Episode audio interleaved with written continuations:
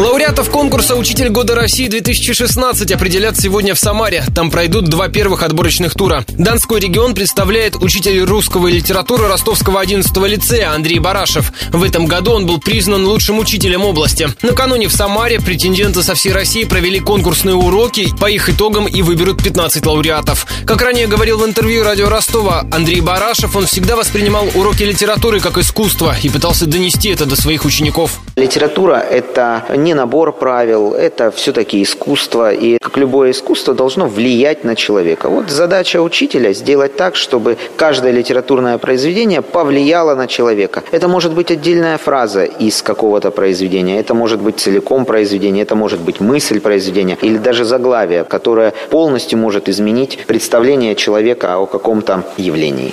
1 октября конкурсная комиссия выберет из 15 лауреатов 5 финалистов. Они поедут на заключительный этап конкурса в Москву. Победителя назовут 4 октября накануне Дня Учителя. В Кремле его наградят большим хрустальным пеликаном.